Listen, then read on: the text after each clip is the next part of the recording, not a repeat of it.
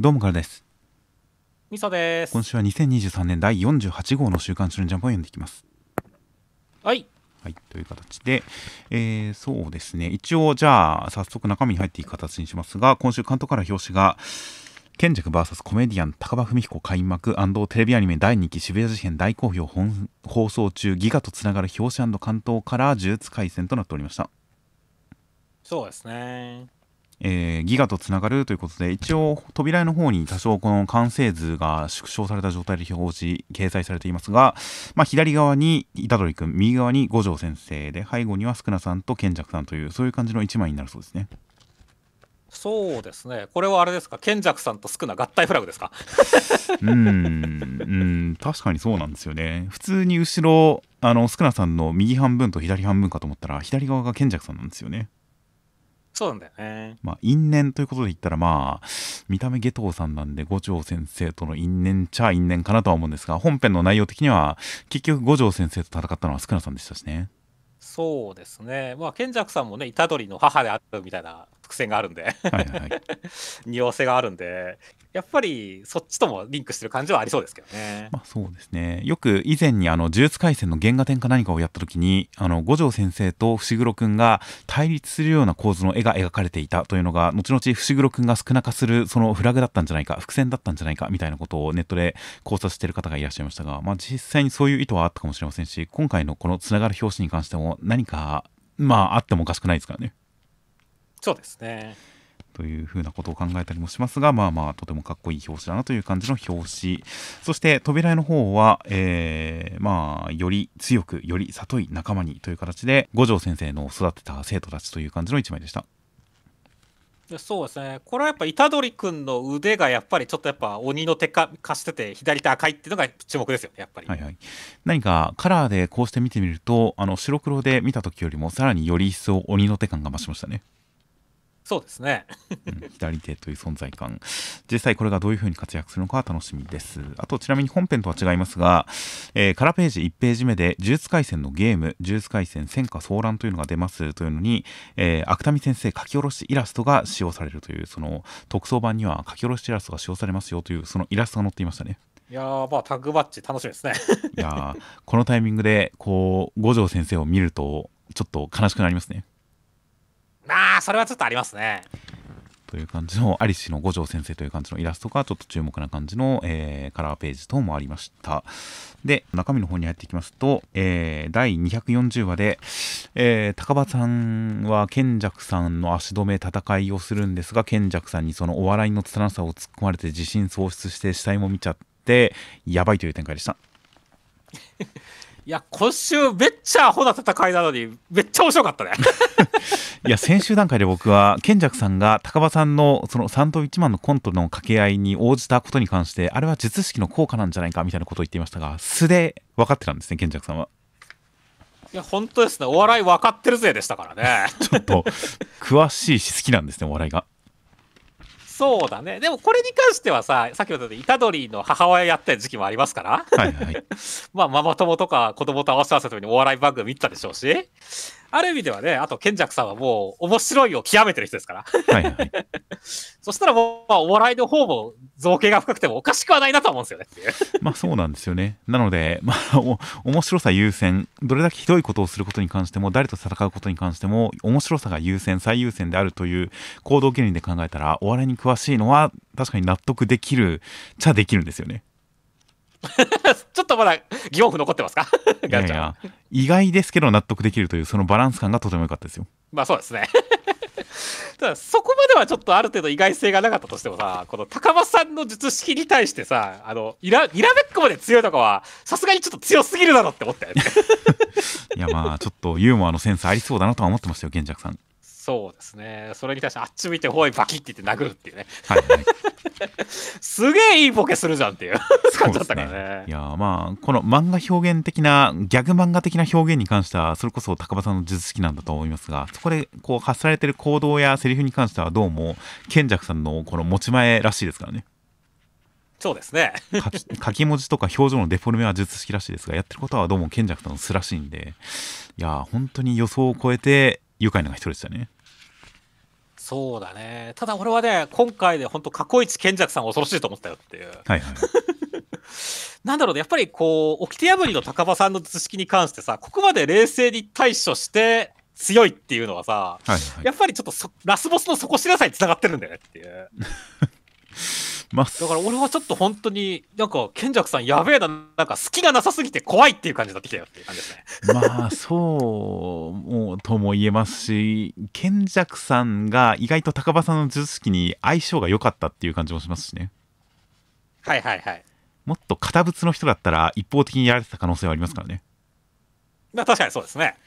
なので、まあ、お笑いに造形が深くて、高場さんのつまらなさを指摘できてしまう、高場さんを上回る面白さを持っているというのは、ある意味、相性的にはもう、高場さんにとって最悪の敵だったと言えますからね。いや、でもまあ、高場さんで、今週でやられるんじゃなくて、来週に引っ張りましたから、もしかしたらここから大逆転の可能性もありますからね。いや、まあ、あるとは思うんですけどね、俺、なんで芸人やってるんだっけ？という過去回想が始まりましたから、これが死の間際の回想なのか、逆転フラグなのか、どちらもあり得るので、まあ、高橋さん、このまま、まあ、やられてしまうのはあまりにつまらないので、あまりに面白くないので、うん、必ずもう一花咲かせてくれるとは思うんで、それはどういう形になるのか期待ですよ。いや、そうですね。まあ、お前以外に受けたら関係ねえんだよっていうセリフに対して、それ君が言っちゃうんだってドキッとなってますから、はいはい、きっと俺は高場さんのね、こうオリジン的なものはね目の前の人を笑わせるんだっていう絵頭2時50分的なことだと思いますからってね。それによって覚醒して賢者さんを本当に笑わせてくれるんだろうなって期待してますよって思いますね。なるほど。なるほど。そこが過去に絡んでくるという感じで。いや高橋さん。一応まだ領域展開もする可能性もありますからねここから。これの領域展開どないすんねん。ボーボボワールドしか想像できないですか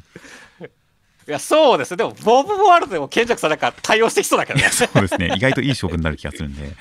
そういった感じで、結構本当に高場さん、やっぱり途中までずっとギャグ漫画、コメディ的な、トゥーン的な、そういう表現を多用した展開から、最後にハゼノキさんの死体を見た瞬間に、何か高場さんのこの傷とか汚れとかの描写のディティールも一気にこう細かくなったりとかして、画風がガラッと、えー、まあ、いつもの呪術廻戦に戻る感じとかで、その紙面の重さが変わった感じとか、本当にいろんな演出の表現を使いこなしている感じなので、で、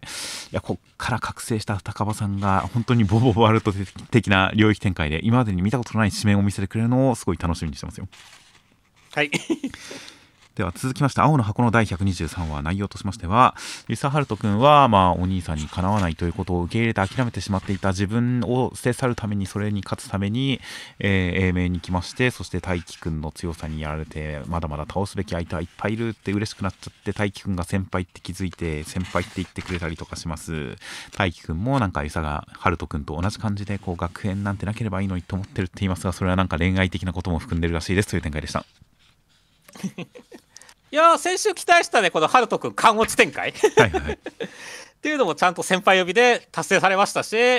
それがね本当になんだろうねその春人君の偉大な兄を超えたい倒したいっていう願望がねそのままなんか大輝くんの千夏先輩と恋愛に学年が関係ないっていう話につながっていくっていう感じですごいなんかよくできた話でワンエピソードとしてどこかめっちゃ良かったですねって。まあそうですね。そこで本当に大輝くんの学年差なんてなければいいのにっていうその埋まらない差を常々意識してる、まあ、恋愛的なところで意識してるというのが本当に春人くんのお兄さんに対するコンプレックスとつながって尊敬を勝ち得るそれに対する反応が春人くんのあはっていうこう砕けたような笑いというこの何か少女漫画に出てくるワイルド系のなんかイケメンみたいな雰囲気があっていや確かにこれは大輝くんハーレムの一員にふさわしいわと思いましたよ。いやそうですね。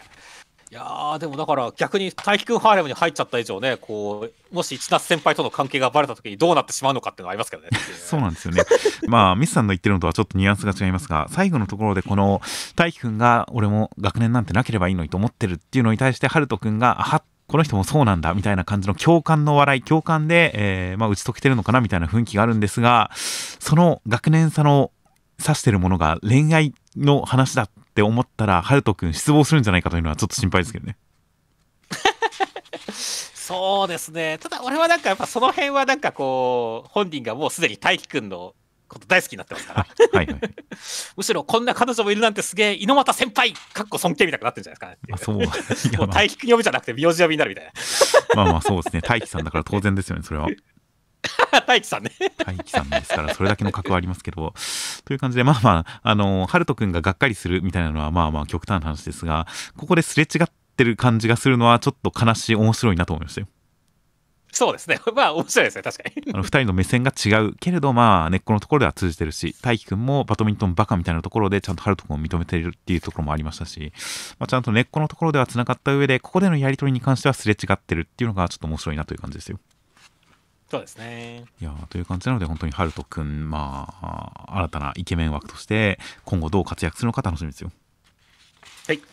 では続きまして、ワンピースの1096話内容としましては、えー、ゴッドバレーでの人間狩りの中、えー、岩さんや熊さんたちは、えー、悪魔の実を盗んで逃げ出そうと画策します。熊さんはなんとかニキニキの実を手に入れて、日給を手に入れて、えー、500人を超える命を救ってなんとか脱出できました。その脱出した先で、熊さんは、えー、一緒に脱出したジニーちゃんと一緒に幸せに暮らしていましたという展開でした。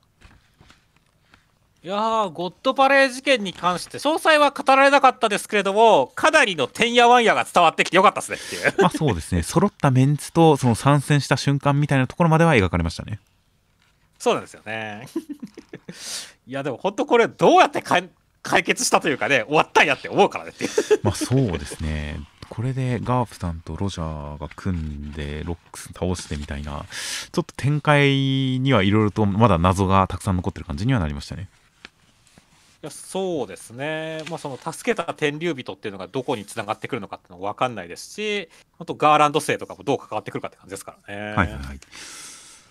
ただ、一個なんとなく分かったこととしては、まあ本当、清流の悪魔の実、あの、カイドウさんが食べたであろう悪魔の実っていうのは、最初、リンリンさんが過去したんだなっていうところでしたねっていう。はいはい、ああ、まあ一応はそうなんですね。まあでも、リンリンさん、この時点ですでに悪魔の実は持ってたというか、悪魔の実を食べていたんで、2つは食べれないですからね。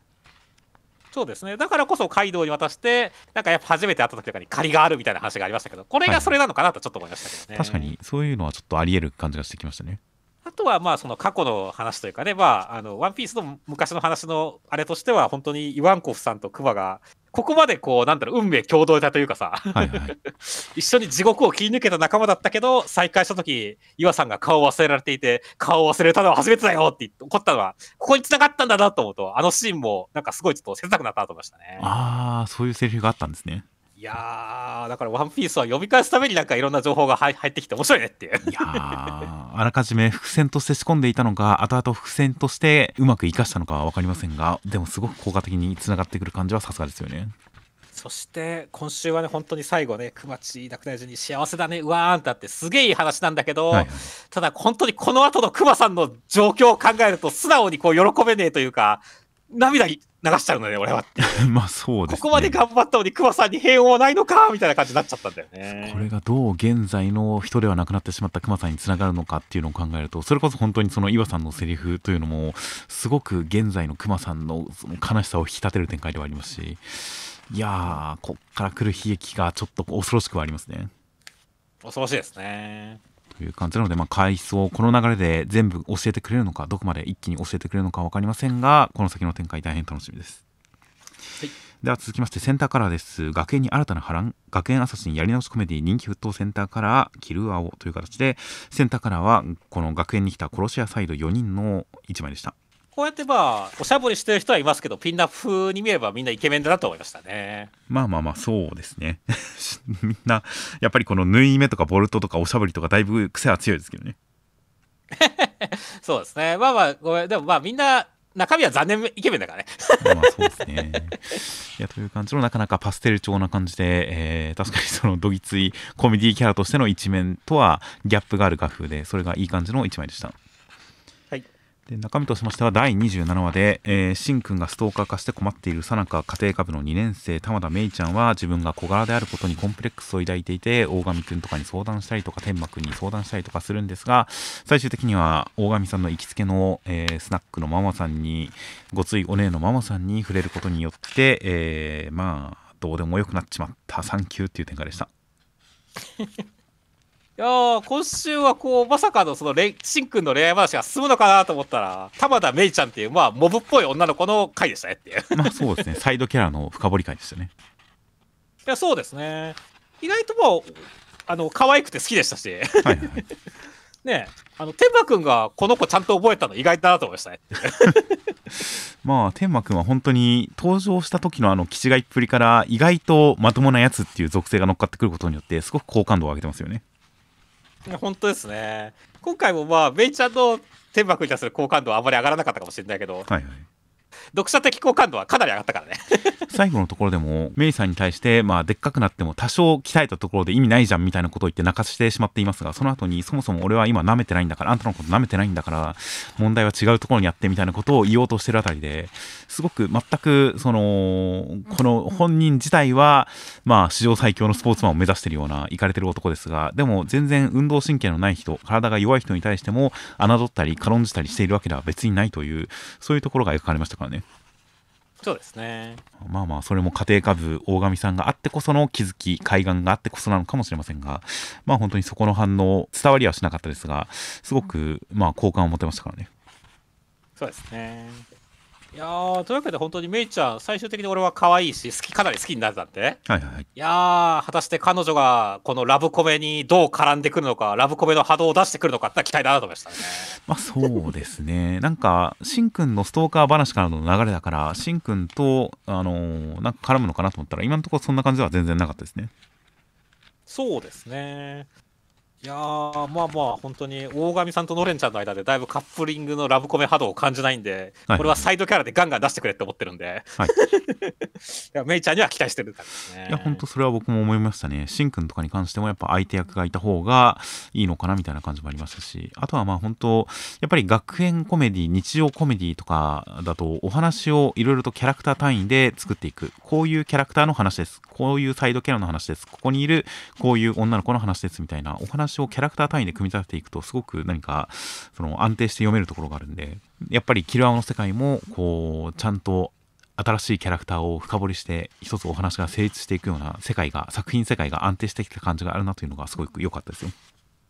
よかったですね。では続きましてが坂本デイズの第141話内容としましては、えー、殺し屋展が開幕しましてオーダーたちも潜んでいる中、えー、坂本さんたちは梶さんという耳がすごくいいやつを連れてきまして、えー、梶さんが爆弾を探すんですが真冬くん真冬くんを見つけまして、えー、親と思ったら首を喉を切られてしまいましたという展開でした。いや世紀の殺し屋展開幕でニュースキャスターが殺してなんてめったにいませんよねみたいなこと言ってるのが、はいはい、それはひょっとしてギャグで言ってるのかってすごい困惑してしまいましたね。これはどういう認識なのかがかなり迷うところですよね。迷うところですね。いや結構でもいろんなところで血吹き出てるし恐ろしいこと起こってるんだけどえ本当に見えてないの？それとも分かってる上でギャグで言ってるのか、まあ、さっぱり分からないんだこれっていう。そうなんですよねなんか建前上いないことにして本当はいると知ってるのか本当に知らないのかいろんな可能性が考えられる表現ですねそこは。そうですね。いやでも本当になんかさかなりこのセリフで坂本世界に深みが生まれた気がするんで俺はすごい良かったです。ねだから前々からあの特にあの上果さんのあの棒展開のあたりからこの世界の人にとって殺し屋とは銃とは武器とは一体何なんだろうなっていうのが気になってきたんで殺し屋展でその一端が示されるかと思ったんですが結局より一層分かんなくなりましたね。そうですねうん、でもまあ一応殺し屋店に重機とかはたくさん飾られてるんでまあこういうものがあるっていうのは認識してるとは思うんですけどね。そうですね。で子供でもでも親しんでるってことを考えれば殺し屋は結構身近な気もするんだけどね。っていう、うん、でもこのナイフ怖ナイフが怖いという認識はあるのか。うん謎ですね。謎ですね。そしてしんくんがね呼んだ相手は誰なんだっていう問題に関してはカズさんでしたねそうですね。全く予想外でしたがまあ探索能力で呼んだんですよって言われたら、まあ、なるほど確かにという感じはありますよ。そうなんだよね。俺本当にさ梶さんの存在マジで忘れってさ、はいはい、い。や本当だからごめんなさいとしか言わないんだよねっていう。いやなんかキャラクターとしては覚えてましたが最終的に JCC に受かったのかどうかすらよく覚えてなかったです。よっていうか忘れてましたよ。そうですね。確かまあ重症だったから遅れたってのは俺も今回出てきて思い出したからねっていう。そうですね完全に JCC 編にいたかいないかも全然意識になかったんで、まあまあ完全に忘れかけてはいましたが、でも登場したら本当に、ああ、いたな、納得だな、頼もしいなと思ったんですが、やられちゃいましたね。いや、そうですね。まあ逆に強すぎたからナーフされたって感じでしたよね。まあそうですね。でもまあ最後に一応ダイイングメッセージは残してくれた感じではあるんですけどね。そうだね。いやだから果たして、ね、爆弾とはっていうところですけど、これに関しては結構まだ謎だよね。人体に入れてるにしても、それは何かしらでね、あの、反応されるというか、検閲されるだろうしっていうことで、はいはい、どうどうやって持ち込んだかはすごい気になりますよね。まあそうなんですよね。この音は、音は、やっぱりこの真冬君たち自身が爆弾なのかな的なことも考えたりはしますが確かに身体チェックセンサー類とかでも反応しないような形で持ち込んでる理由理屈って考えるともうちょっと何かトリックが乗っかってる感じはしますよね。そうですねいやという形であとは真冬君たちが実際能動的にこれをやっているのかどうかうんやっぱり洗脳的な何かもちょっと頭をよぎったりしますが真冬君たちの考え置かれた状況というのもより一層気になってくる展開でしたよ。そうですねまさか彼らが一番最初にスラー一派として爆弾の中核として出てくるとは思わなかったですからね。それは本当そうなんですね。まさかそこからというびっくりがありましたし。ということでもし真冬くんが従ってるふりをしている何らかの作戦があって相手に従ってる相手の仲間のふりをしてるんであればもしそうであれば梶さんこれ殺されてるように見えるけど実は生きてる展開もあると思うんですけどね。いやさすがになんかこう喉を潰されたけど生きてるとは思いますけどねっていう ああミスさん的にはこれは全然もともと死んでる描写ではないという認識だったんですね。そうですね。なるほど、なるほど。僕の中ではさすがにこれ死んでるのかなと思いましたが、でも真冬くんが、えー、内心味方なんであれば、殺したふりをしてくれてるのかなと思ったりもしましたが、なるほど。まあその辺いろいろ解釈は分かれますが、個人的には梶さん、今週でもなかなかこう、お茶目なところをたくさん見せてくれたので、生きててくれたらいいなとは思いますね。そうですね。では続きまして2オンアイスの第6話内容としましては、えー、はゆまくんは、えー、男子シングルでジュニアとシニアどっちに出るか最初はジュニアで出ようってやってたんですがスケーティングの基本を学んでいくうちに、えー、木更さんと自分との、えー、距離を測りたい体感したいと思うようになったんで、えー、シニアに出ることにします木更さんも女子で同じプログラムで踊ることにしますという展開でした。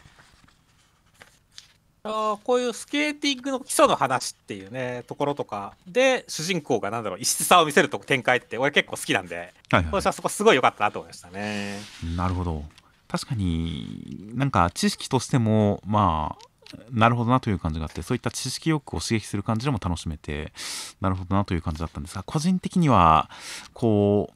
ここで葉山くんが木更さんに気づかずスケーティングに夢中になっている点に関してはちょっと一抹の不満がよぎりましたけどね。はいはいはい。ああ、それはあれですか、シングルの方に行っちゃうかもっていうことですか？うん、木更さんのストーカーという、そのアイデンティティを失わないでほしいんですよね、やっぱり。ああ、まあ確かにそれはそうですね。いやーでもなかなか根幹ですからなくなることはないと思うんですけどね。いや本当スケーティングに夢中で木更さんに気づかなかったっていうのはちょっとまあまあそれを経て最終的には結局木更さんのことがいろんな意味で一番大事になって木更さんに対する執着で強くなってくれることを期待はしてるんですけどね。そうですね。まあでもださっきだとそこれに関してはでも本当海馬君の方が木更さんよりうまくなった時にどうなるかっていうところでは確かに不安ではありますね。言われてみれば、えー、まあ、そうなんですよね。なので最終的にその可能性が示されているっていうことで考えたらあの木更さんの再現木更さんになりたいっていう方向とは違っった形でのキサラさんの、なんでしょう、最大の魅力を引き出す方向みたいな、そういったキサラさんに対する執着の形は変わっていくのかなとは思うんですが、でも個人的にやっぱ、その一人の女の子に執着して、トップアスリートレベルの実力を身につけるっていう、その狂気、執念がいいなと思ってるところではあるので、ここでスケーティングの面白さを描くのは、この作品世界、スケート漫画を描くにあたってすごく大事なことだし、いいことだとは思うんで、まあ、一旦スケートの魅力に葉山くんが気づく。それを楽しむそれに夢中になるという展開があるのはいいとしてその先でやっぱり木更さんへの執着をガツンと見せてほしいなと今僕は期待しています。いやでも霧島杯どうなるんすかねこれ。はい、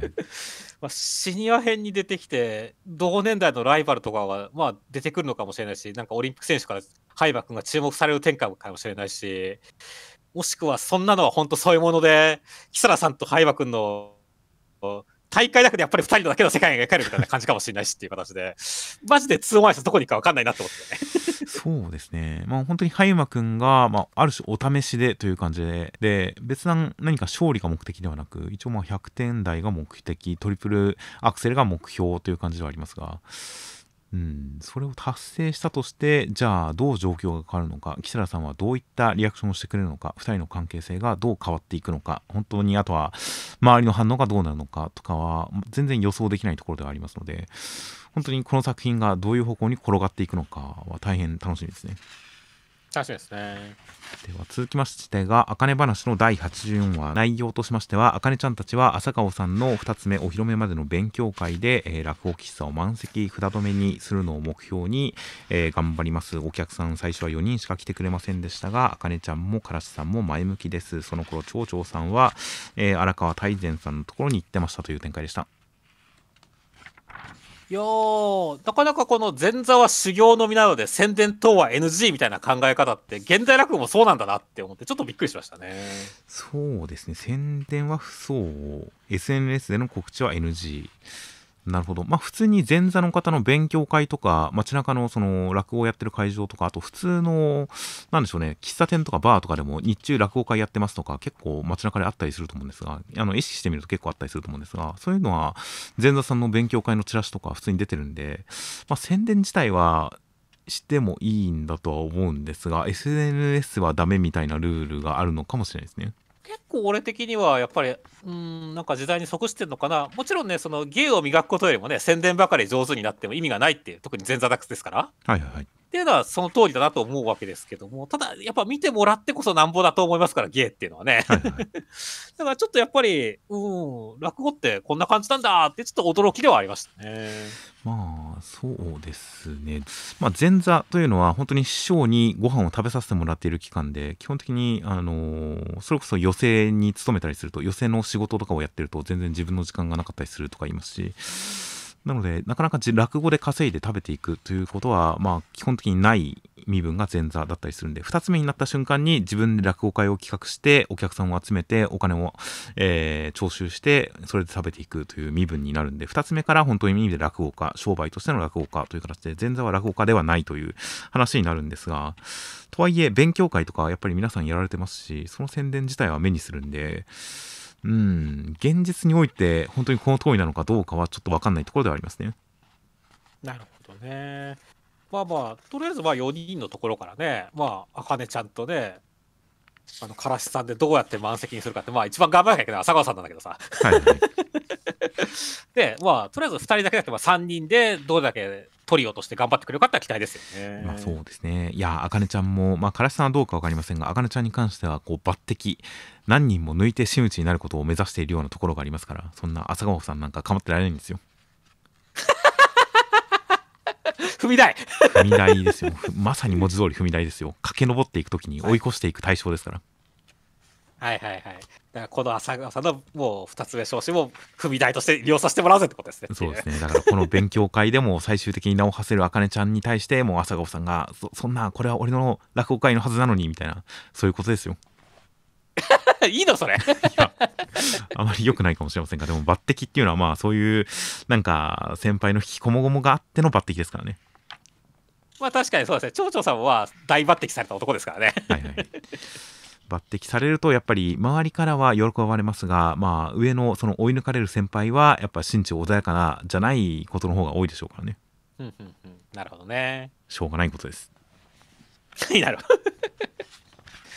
いやまあそれで大善さんとかも新しいキャラクターね深掘りできそうですからね。はいはい。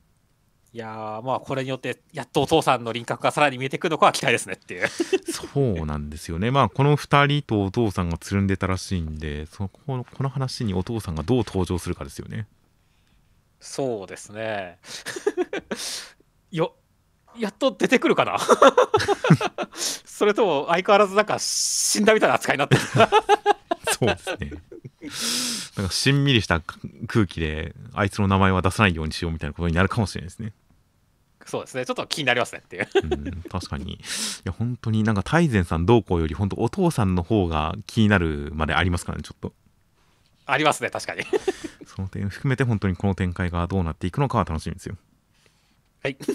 では続きましてセンターカラーです。新世代多次元バトル大反響人気オレセンターカラーママ悠々という形でセンターカラーは、えー、エスカバさんに戦いを挑むコルレオ君という1枚でしたああもうこれだけ見るとあれだよね。ヤンキー漫画みたいな扉だよね。ああ言われてみればそうかもしれないですね。ほらーって俺の俺の島でた何をやっとんじゃボケみたいな感じだよね、はい。はい、確かになんか能力感がそんなないですもんね。そうなんだよね。うん。殴り合いと気合という感じの表紙だったんで、まあまあビビッドな色合いも目を引く感じのセンターカラーでした。はい。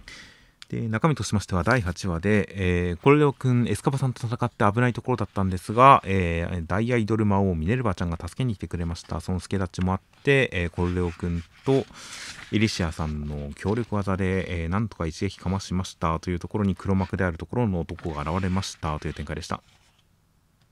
いやもう今週は大アイドルマイドル、大アイドル魔王、ミネルヴァちゃん来たやったかわいいって感じでしたね。そうですね。やった来たかわいいまた年上って思いましたね。まあ、年上はもうここまで来たら、あのー、先生の癖だろって思ってまして。年上に対する並々ならぬこだわりを感じますね。そうですね。年下っぽいけど年上っていうね。それやっぱ癖なんだと思いますよ、本当に。まあそうですね。まあ背は高いから、まあ、まあまあ、エリシアさんほど、えでもまあエリシアさんも年上って言われたら納得はしましたからねそうですねミネルヴァちゃんもまあがたいがいいんで、まあ、20歳って言われたらああそっか大人の女性かっていう感じで納得しましたよいやー本当にだから、ね、誰かわかんないけどまあ本当可愛いけどよしって感じだったよっていう。まあそうですね。結構キャラクターとしても良かったですしあと発言内容。このエスカバさんがなんか電気自分の影を作ってるこの明かりに関して電気って言うんだぜ便利だなみたいなのに対してそんなのもないのか CD もないのかみたいな感じでバカにするというえ？ミネルヴァちゃんの世界 CD あるの？っていうので結構かなり興味を引きましたね。そうですね。まあアイドルっていう概念があるくらいですからね、はいはい、あるんだと思いますねっていう。いやで CD 出してたんでしょうねきっと。出したんだ絶対っていうね。という感じなのでいや結構本当に多次元世界ですが別なファンタジーファンタジーに収まってないような感じのそういった世界もあるんだなというのでいやちょっとこの先他の魔王勇者の登場にもますます期待が高まるような存在でしたよミネルヴァちゃん。そうですね。そして、あとはね、本当に、その、先週、エスカバさんは、なんか、本当に裏切ってるのか、それともなんか演技してるだけなのかっていうことに関しては、裏切ってましたねって感じでしたね。そうですね。てっきり味方側、軍からの指示かと思いきや、普通に黒幕からの指示だったそうですね。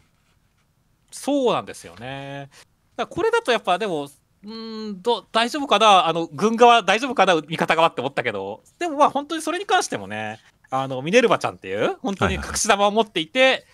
敵のボスをあぶり出すためだったんだって言われてればもう納得はできたんでちゃんとこっちの国家権力のなんだろう 格も保ってよかったなと思いましたね。まあそうですね。ちゃんと泳がせていたというそういう展開でしたね。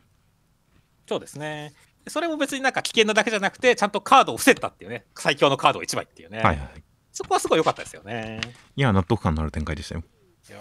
そしてまあ本当にこの黒幕さんは本当何なのかって感じですよねっていう。そうですね。一応血と目論見みを吐いてもらおうかって言われて血は嫌だって言うから目論見みを吐いてくれるそうですからね。そうですね。吐いてくれそうですからね。うん。まあここまで顔をさらしたからには何か言いたいことがあって出てきたのかなとは思いますんでちょっとまた改めてこの作品の大枠というかお話の骨格が見えてくるのかなというのはすごい楽しみですね。楽しみですね能力的にも今回出てきたミネルヴァちゃんのキラキラ星っていうのが視界視線を奪うみたいな 相手の視線を奪うっていう結構地味めな能力でなかなか本当に戦闘向きじゃない能力が多いなみたいな感じを思ったんですがその後にこのエスカバさんが刻印解多分刻印解放的な何かをしようとしているそういった隠し玉というか本領があるみたいなことが示されたんで能力バトル的にも先の段階が匂わされてるのは結構気になるなと思いますよ。そうですね。では続きましてが、えー、湯桜さんの大作戦の第200話。200話です。内容としましては、えー、太陽くんの開花春雷というその開花のその進化したようなそれに関しては最初に開花した能力とその対となる能力を手に入れるものということで、えー、太陽くんはその豪の硬い効果という能力に対して柔らの力を手に入れました柔らの力を使った一撃はとんでもなく強かったんで龍さんはダウンしてしまいましたその龍さんに対して太陽くんは、えー、あなたの子供を見つめる瞳はむつみに似ていたみたいなことを言って龍さんも、えー、乾杯という展開でしたいやもう今週の太陽君はまず大人の魅力爆発でかっけけえなって感じでしたね。そうですね。いやー、強さ、戦いとしての強さもかっこよかったですし、戦い方もかっこよかったですし、そして最終的に劉さんを諌める、その語り口、立場とかも本当に、まあ、父親になった太陽君だからこそという感じで、いやー、第2部のこの大人になった太陽君という存在を示す素晴らしい展開でしたね。いや、本当そうなんですよね。実際そのドラマ的なところに関してもね、本当劉さんがこの私の愛が愛するものを壊したみたいな。展開で、はい。はい、そのだからこそこの愛を素直に向けられないし受け入れられないっていうある種本当意固地になってしまっている、はいはい、もうすごい硬くなっちゃってるっていう存在に対して硬さだけじゃなくて柔らかさを備えた太陽君っていうのがそれを受け止めることによって。でしかもその柔らかい部分でっていうねそのむつみとあなたの瞳は同じですみたいなことを言ってあのこ出すみたいな展開に関しては本当にそのなんだろう感情の理屈としてもやっぱ太陽君の強さと硬さと本当柔らかさ優しさっていうところが垣間見える形になってて普通すごいやっぱ少年漫画の1話として完成度の高い話ってすごい良かったんですよね。あ確かに解決として良かったですねいや本当に子供の頃の子供の頃の学生の頃の太陽君は本当に一生懸命さで周りを変えていくっていう感じでそのまあ状況にはどちらかといえば振り回される立場でしたしでまあ京一郎さんとかその敵とかまあいろんな人に振り回される中でも太陽君がとにかく一生懸命一生懸命一生懸命で事態を打開していく感じのイメージでしたが今回の太陽君は本当になんか柔らなんですよね。そうですよね事態に対して全く振り回される立場ではなくて全てをちゃんと受け止めてそれを包み込むようにして解決していくという本当になんかああもう一生懸命なだけだった太陽君が新しい一面を手に入れたっていうのがお話の展開にも能力的にも前編にわたって描かれてていや本当にすごいなと思いましたね。本当にそうですね。だから今までの太陽君では絶対に勝てなかったですよね、リュウさんはっていうね。はいはいはい。いやでも今の太陽君だったらこうやって勝てるんだっていうところではすごい、いや本当になんか、やばいね、このままいくと本当少年漫画、じゃ週刊少年ジャンプ史上、一番好感度の高い父親になるよっていう感じですからね。そうですね。ありえますね。いや、うん、あんまり完璧すぎると退場しないかヒヤヒヤしてはきますけどね。あでもそれはあるけどいや大丈夫でしょこの作品ならこの漫画ならってますけどね、そうですね。絶対にハッピーエンドを迎えてくれるとは信じてるんで、まあ、まあまあまあ大丈夫だと思うんで太陽君の理想の父親っぷりを素直に楽しんでいきたいと思いますよ。そうですね。いやという感じなので開花春来対となる能力反対の能力が手に入るということで他の湯桜兄弟たちの能力開花春来も対局対局ってことはこういうことかああいうことかみたいなちょっと想像が膨らんで先々が楽しみになってきますねいや、めちゃくちゃ妄想膨らんで楽しみですね。そうですね。という感じなので、本当に能力のパワーアップ、単純な進化ではなく、本当に、えー、正反対の力を手に入れるというのは、あなかなか意外と珍しい感じでいいなという感じの設定でもありました。はい。では続きまして僕のヒールアカデミアの第405話内容としましてはオールマイトさんは助かりました爆豪君が助かったのは、えー、エッジショットさんが臓器とかその体をつないでくれたことプラス爆豪君から最後に流れていた汗が爆発して心臓を動かしてくれたからでした自分の努力のおかげでもあったんですという感じで爆豪君がラスボスですんで、えー、オール・フォー・ワンさんを拭ったるぜっていう展開でした。いやもう今週はエッジショットさんそんな姿になってまで爆豪君を生かしてくれてありがとうなって感じでしたね。いや本当ですね。まあまあなんとか自我が残って命もあるようでエッジショットさんこっから頑張って復活してほしいなと思いますね。そうですね。ご飯食べたら復活できるんですかね。うんなんかこううまいこといろんな能力でなんとかしてほしいですねそうですね。なんかこう、メカエジショットさんはちょっと見たくない気持ちもあるんで、ちゃんと復活してほしいですねっていう。まあそうですね。まあ、エリちゃんの逆行の能力とかでうまくいかないかなとかいろいろ考えますが、まあとにかくうまいことなんとかしてほしいですね。そうですね。そして、まあ、本当にね、今週に関しては本当にいろいろなね、まあ、今までの展開、はいはい、まあ、歯車が狂うみたいな展開で、やっぱいろんな人たちが出てきましたけども、はいはい、本当、それらがすべて結実して、やっぱバックウォークが生かされたっていうことですからね。はい、はい、いやその結果の果てに本当、ラスボスバックウォークが爆誕したんだなっていうのは、感慨深いですねって言ましたね。そうですね。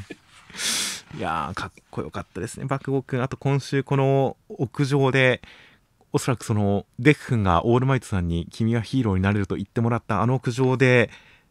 オールマイトさんから腕を託される腕一本を託されるこの爆豪君のあふれる輝かんばかりの笑顔がもうここでちょっと泣きそうになりましたからねここはすごいいいシーンですよね、本当に あの爆豪君がこの素直な嬉しそうな笑いをしているというのがもう、なんかあれだけいろいろと鬱屈して鬱屈してひねくれてひねくれて、ここまで来た爆豪君のこの素直な笑い、オールマイトさんにアームパーツをもらって、もう微笑みが溢れてしまうところがもうたまらなかったですよ。いや、よかったですね。いやー、だから本当ちょっと前くらいまでこの漫画だいぶこう勝てるのか勝てるのか大丈夫なのか勝っても悲劇的にならないかとかいろいろすごい心配になってましたけど、はいはい、いやなんかもう勝てるぞって気分になってきたんでこのまま一気に年なってましたね本当にもう戦場がどういう形になったら勝てるのかというのがもう途中まで想像があまりついていませんでしたがこのデク君と爆豪君のタッグ対する死柄木さんとオール・フォー・ワンさんの戦いという構図でもう勝ちが見えましたよ見えましたねいやという感じで、まあまあ、まあまあ他のヒーローもまだまだいますし、いろいろと関わってくることもできると思いますし、いやー、最終的にどういった形で勝ちにつながっていくのか、すごい楽しみですよ。楽しみですね。では続きまして、神楽鉢の第7話、内容としましては、えー、千尋くんたち、さらに襲われ、別の妖術師に襲われそうになるんですが、それはあざみさんという、えー、妖術師が助けてくれました、カンナビという国に雇われている妖術師の方です。で、そのあざみさんが言うには、1ヶ月のオークションに宗城さんが妖刀の真打ちというのを出すということなんで、えー、千尋くんは、えー、関わらないよう止められるんですが、分かりましたと嘘をついて前例で備えますという展開でした。いやまずは本当国家権力の妖術師カンナビさんが出てきたっていうカンナ,、まあ、カンナビっていう組織が出てきたっていうところに関してはなんかすごい良かったですね。そうですね。なんとなくあのお父さんと柴さんとの関わり合いで、まあ、国家権力的なのかなまあまあなんかお父さんを隠してくれてる、えー、そういった存在なんだなっていうのは伝わってきましたが今回改めて説明される形にはなりましたねそうですねで、単純に強いってだけじゃなくて、もうそれを見たね、一般チンピラがね、国と争う気はねえって逃げるところからも、やっぱちゃんとね、こう、国として妖術師が、神波さんが機能してるだったら分かったのは良かったですよね。はいはい。そうですね。ちゃんと実力もあって、で、敵を倒す時にも、あの、まあ、血まみれではありますが、妖術すら使わずに体術だけで撃退するっていう形で、本当にその底知れなさを見せましたからね。そうですね。いやかなり格のある登場の仕方でしたよ。そうですね。いや、じらされてますね。じらしプレイですね。まあまあ楽しみですね。この先の活躍が。楽しみですね。そして、まあ楽しみといえばね、本当にその、なんかね、宗城さんが、なんともう一本さらに用途を持っててしかもそれを出品する立場だったっていうことで、はいはい、なんかただの中ボスかと思ったらもっとでかい存在だったっていう形でここはなんかこう俺としては外された感じがして予想を、はいはい、すごいなんかワクワクしてきたって感じでしたね。まあそうですね何か3人の幹部で何かなんでしょう平行感覚を無視した異次元的なところで会合していますがまあ一人に関しては本当にあの秘釈という幼児組織の人なんでしょうしもう一人が誰なのかそれもすごい格のある人でしょうからなかなかすごい立場にいるっていうことが示されましたね。そうですね。だから本当にね、その、シャルちゃんとかも、なんかこう、この話数のゲストキャラじゃなくて、本当にガンガン関わっていくというか、大きな流れにつながっていくんだなってことが分かりましたからね、これでっていう。はいはいいやー、というわけで、なんか神楽町、最初からクライマックスだぜみたいな、なんか大展開にいきそうで楽しみですね。確かにそうですね、最初に突っかかってきた相手っていうのが、かなりの大物、一気に大きな事件、ちまちまとした小さな事件を解決していくというわけではなくて、本当に一気に確信に迫るような大事件に殴り込んでいくという展開で、いやー、この加速度的な盛り上がりはとても楽しみですね。確かにですね。では続きましては逃げ上手の若君の第131話内容としましては鎌倉に帰ってきた時木くんたちは、えー、刀の相談をしに政宗さんのところに行きました。小次郎くんに新しい刀を作ってもらいました。これで戦えます、えー、吹雪くんに対しても政宗さんは裏切りを予見した刀を与えていたそうです。という中、えー、鎌倉食料が、え足りなくなってしまったので昭恵さんが狩猟大会を開催ですという展開でした。いやー、政宗さん、本当になんだろう、格が高いキャラだと思いましたね。いや、そうですね。今回の、あの、この椎名さんにあえてバテるような武器を与えて、仲間という気概を教えてあげてくれですとか、吹雪くんが裏切ることを予想していたから、確信していたから、その葛藤に耐えるような刀を作ってあげてたとか、この1話の中で、その、格の合い方がすごかったですね。そうなんですよね。しかも俺もね、その椎名さんの事情を聞いた後に、よっしゃこれは小次郎君とラブラブ展開やでって時代君と同じ発想したんで、はいはい、そこに関しても、こちらはお前の軍で随一の武士になりたいんだっていう、めちゃくちゃ正論で論破された感じは、すごい俺は気持ちよかったんですよね。まあそうですね。まあまあ、局所的に同じ戦場で戦うことはあってもいいと思うんですけどね。そうですね。うん、ただまあ、あだからほただまあ小次郎君は一人でちゃんと思考戦果を上げられるような存在になるんですよちゃんと。そうですね。だから、いやー、本当にだから、政宗さんが俺なんかよりも全然ちゃんと分かってる人だね。いい立派な大人やな、こんな大人になりたいなと思ってました、ね、そうですね。ただ、奥さんには逃げられてるんですけどね。まあそうですね、ちょっと刀に向き合いすぎたってことなんでしょうけどもねそうなんですよね。この辺とかって意外とシーツだったりするのかなとか思ったんですが、あの、今週の解説上手の若神とかでも書かれてなかったんで、ちょっと、ちょっと気にはなったんですけどね。そうですね、このネトラレ展開、史実っぽい雰囲気ってあるんですよね、本当に。うん、奥さん、まあやっぱり昔だと女性とか奥さんの記録って男性ほどははっきり残ってなかったりとかするイメージではありますが、まああってもおかしくないですもんね、そういう記録。そうですね。いやという感じなんで、シーツだったらいいなと思いながら読みましたよ。ですね。そして、まあ、来週に関しては狩猟大会ということでね、いや果たしてどんな感じになるのかっていうね、はいはい、いや楽しみですねあの、出番があんまなかったしずくちゃんとかの活躍が見えるなら、来たなって思いましたね。まあそうですね。あとは時くんも、まあ弓はそれなりに腕前はあるとは思うので、ただ逃げの技が狩猟ではなかなか活かせないような気もするので、そのあたり何か、えー、一つ作戦がいるのかなという感じで、なんか吹雪くんに思いを馳せた展開もこの辺につながってきたりするのかなとか、いろいろと楽しみではありますね。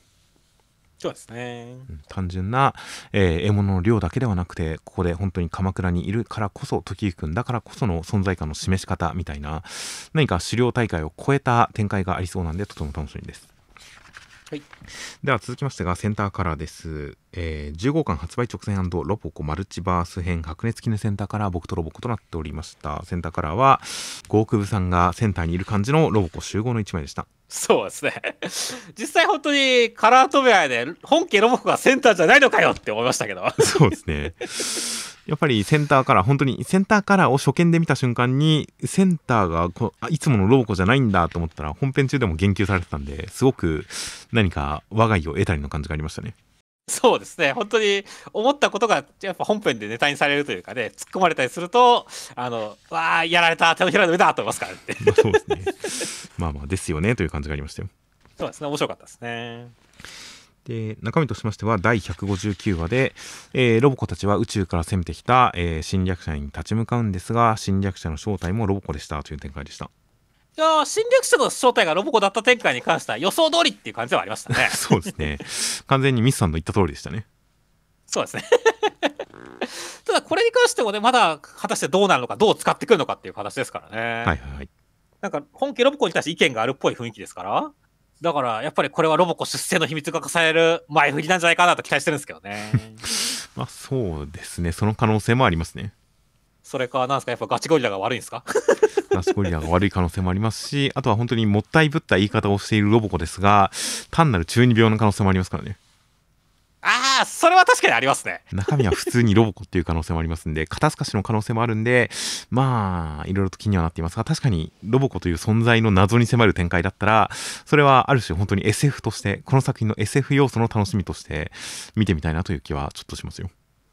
そうですね。あとはね、もう SF といえば SF バトル漫画のロボコが、このなるほど、こいつは木で、ああ、間違いねえって、みんなが横向きの構図なのに一人だけ真正面向いてるのは面白かったですね。そうですね。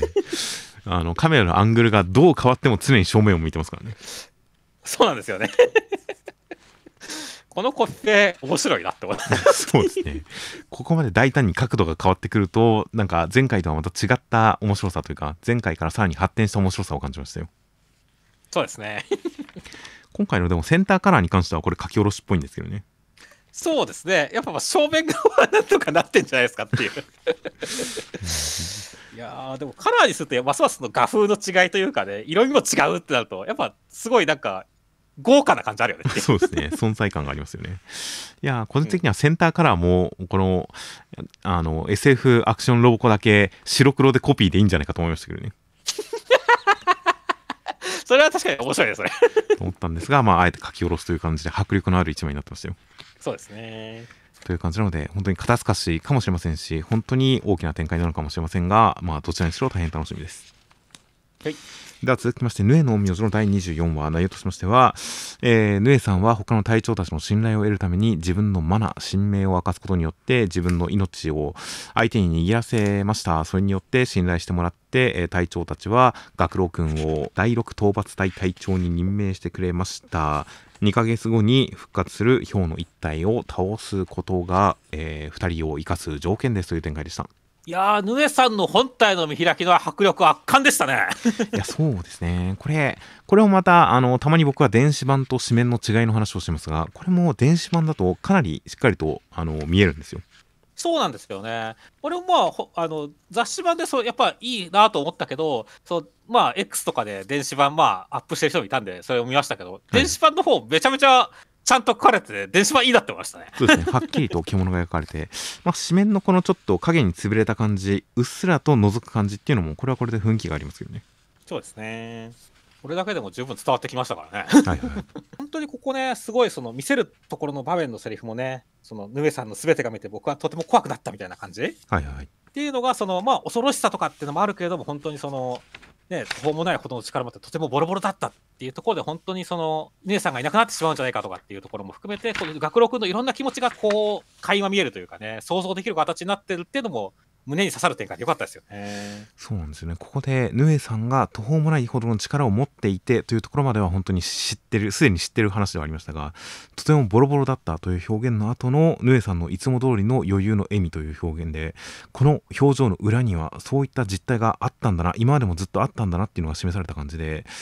すごく何かヌエさんに対して深みを感じる展開でありましたね。そうですね。いや、ますますヌエさんのこと好きになりましたこれはっていう。いや、そうですね。今回の交渉全体を通して、本当にヌエさんかっこいいな、好きだな、信頼できるな、こう、頼もしいなと、いろんな感情が湧いてきましたよ。そうですね。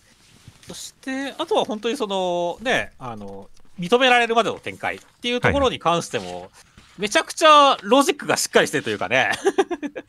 だから、火の打ちどころがない会議だったなって感じでしたねっていう。まあそうですね。実際、まあ、その他を圧倒できる力がある人を信じれるかどうかっていうのはかなり難しいですからね。そうですね。まあ結局自分のその命を握らせるしかないっていうのはその通りですし、それをちゃんと、えー、信頼を得る形でやって、それで信頼を得てっていう形で、本当に納得できる展開でしたね、すべて。で、その上で学郎君に対しても、まあちゃんとね、2ヶ月後、一旦で評価をかすからそれを殺してみせろっていう形で試練を与えるというか試験みたいなのをやるっていうことによって本当にヌエさんのおかげだけじゃなくて、これから学録が頑張ってちゃんと認められる展開なんだぜって示す展開っていうのもすごい良かったですからね。そうですね。話の焦点が、そのヌエさんがこれをした、ヌエさんがこう言っただけではなくて、本当に学郎君という存在に最終的には結実して、そしてやっぱりこの最後の一言が嬉しかったですね。割といい目をしてるとは思ってたよ。うん、目だけだけどなっていう。この一言がすごくその、この展開を乗り越えたご褒美として、あの、カタルシス展開として、すごく良かったですよ。良かったですね。いやついにだから学郎隊長爆誕ですよって そうですね。いやこれまでに登場してきた他のあの先輩たちとかの反応がとても気になりますね。いや本当ですよ。あのプーあのね海で出会った後輩とかももう学郎兄さん隊長だったんですか？すごいっすって絶対再登場してくるでしょそうですね。めちゃくちゃ、あとはもう、周防先輩がどうとぼけたことを言ってくれるのか、どんな表情をしてくれるのか、どんなにらめっこみたいな顔してくれるのか、とても楽しみですね。そうですね。ドア開けたら学郎君隊長だったらびっくりするよねって。周防さん、周防さんの反応めちゃくちゃ楽しみですね。楽しみですね。いやという感じなので、本当にキャラクターものとしても、今回、本当に学郎君を認めてくれた他の隊長とかもすごく好きになりましたし、かっこいいなと思いましたし、他の、えー、キャラクター、既存のキャラクターとも絡みも今後ますます楽しみになってくる展開だったりしますし、いや、当然、学郎くん、ヌエさんの2人の魅力も高まりましたし、本当にとてもキャラクターに焦点の当たったいい展開でしたよ。ですね。では続きましてが、ウィッチウォッチの第131話内容としましては、えー、ニコちゃんは小さくなって魔力を失ってしまったので、えー、敵のウォーロックさんも一旦引く引いてくれましたで、えー、モイ君たち困ってたんですが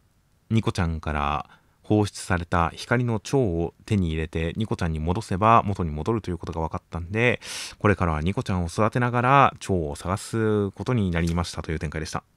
いや先週の展開がね、かなり俺の中でエグかったんで、はいはい、もう笑えないかもって、このギャグ漫画として大丈夫なのかなって、ちょっとすごい心配しながら読んでましたけど、はい、なんか、むちゃくちゃいい感じにまとめられたんで、篠原先生、剛腕だと思いました そうですね。いや、結構だから、ここでニコちゃんが先生に離脱してしまったら、ウォーロックからの攻撃に対して、結局みんな立ち向かえないんじゃないか、もうみんなやられちゃってもおかしくないんじゃないかみたいな不安もありましたが、魔力を失ったから取り戻すまで放置っていうので帰るっていうのは、なるほどと思いましたね。そうですね、なるほどでしたし。いやー、ほんと超戻せば戻るんだ、よかったって感じだからって。そうですね。成長するまで何年もかかるかと思いましたが、そうはならなかったみたいですね。マジで戻らなかったらね、11年戻ったとしたら、森人君が大人になるまでって、森人君30歳近くなって、ニコちゃんやっと18歳みたいな展開って、ちょっとえぐいじゃないですかっていう。そうですね。それはさすがに見たくなかったっていう気持ちがありましたけど、まあまあまあ、だから、本当にドタバタコメディに戻したすげえって感じだったよっていう。いやさすがですね。さすが、あれだけ10月を長引かせたウィッチウォッチだけのことはありますね。本当そうですね。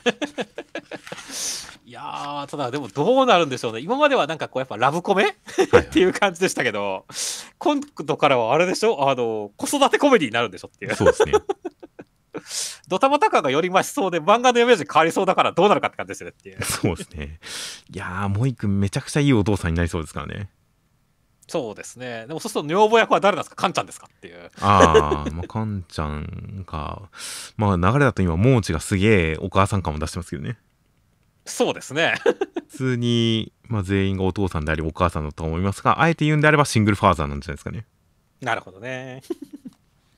あというわけで、ちょっと来週から果たしてどうなるかって感じですよね いや、まあそうですね。子供というのも題材にした展開。本当に先週も言いましたが、普通にラブコメとか学園コメディで主人公やヒロインが幼くなる展開というのは、まあ、ある種のテンプレートというか、よくあるパターンとして、ネタとしてありますが、引っ張ったとしても、まあ、ちょっとした中編というか、2、3週ぐらいがせいぜいですからね。そうだね。ビッチウォッチはちょっとそのスパンじゃなさそうな感じもするんですよね。1年くらいやってるかもしれないからね、下手すると。そうですね。いや、ほんと今回、この、えー、ウォーロック編、魔女からの襲撃に対して備えた10月の展開、やりきった結果、これまだ10月なわけですが、1年経っちゃいましたからね。そうですね。これ去年の10月の話ですからね、もともとは。そうなんですよね。そしたら、その10月展開が終わって11月になった、まあ、実際今11月になったわけですが、1年ずれましたからね。いやー、やっぱ1年くらいやるんですかねいや、だから、ウィッチウォッチは本当に面白ければいくらでもやると思いますよ。